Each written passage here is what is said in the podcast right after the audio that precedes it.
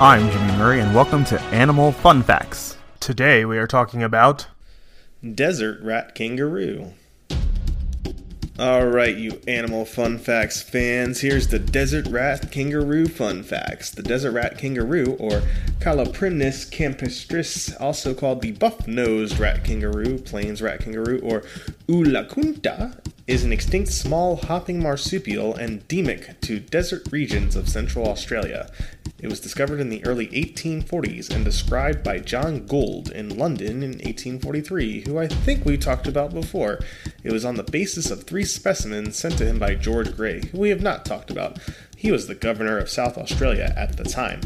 The desert rat kangaroo was discovered in the early 1840s. However, after these early sightings, it was no longer recorded for 90 years, aside from an unconfirmed report in 1878, and was widely believed to be extinct. This species, even before European colonization, was apparently never abundant. Following the relief of drought conditions, which improved the local habitat, the animal was rediscovered in 1931, nice, when Hedley Finlayson found a thriving colony of them. He made multiple returns, but after a few years, the population disappeared. I'm sorry for pausing briefly earlier. I thought I would make a, a joke on Hedley Finlayson, but uh, I could not think of one. And I still can't, even though I did all that stammering.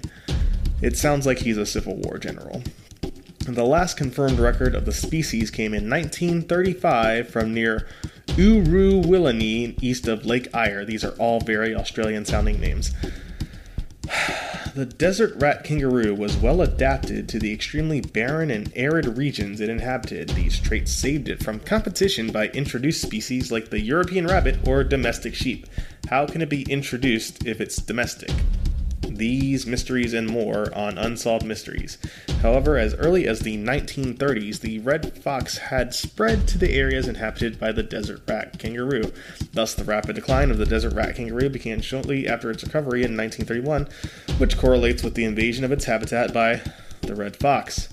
Predation by the red fox and feral cats, as well as variable seasonal patterns and overhunting by indigenous Australians, were blamed for the extinction of this species.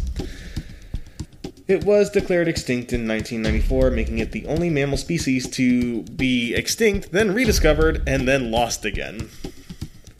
Tune in next week as we discover more extinct species. Don't forget to tell your parents to send us their suggestions and yours to at the Jimmy Murray on Twitter. Thanks for listening to this show, and don't forget to listen to our other shows, the Kid Friendly Joke of the Day and the Dinosaur Fun Facts. Keep learning.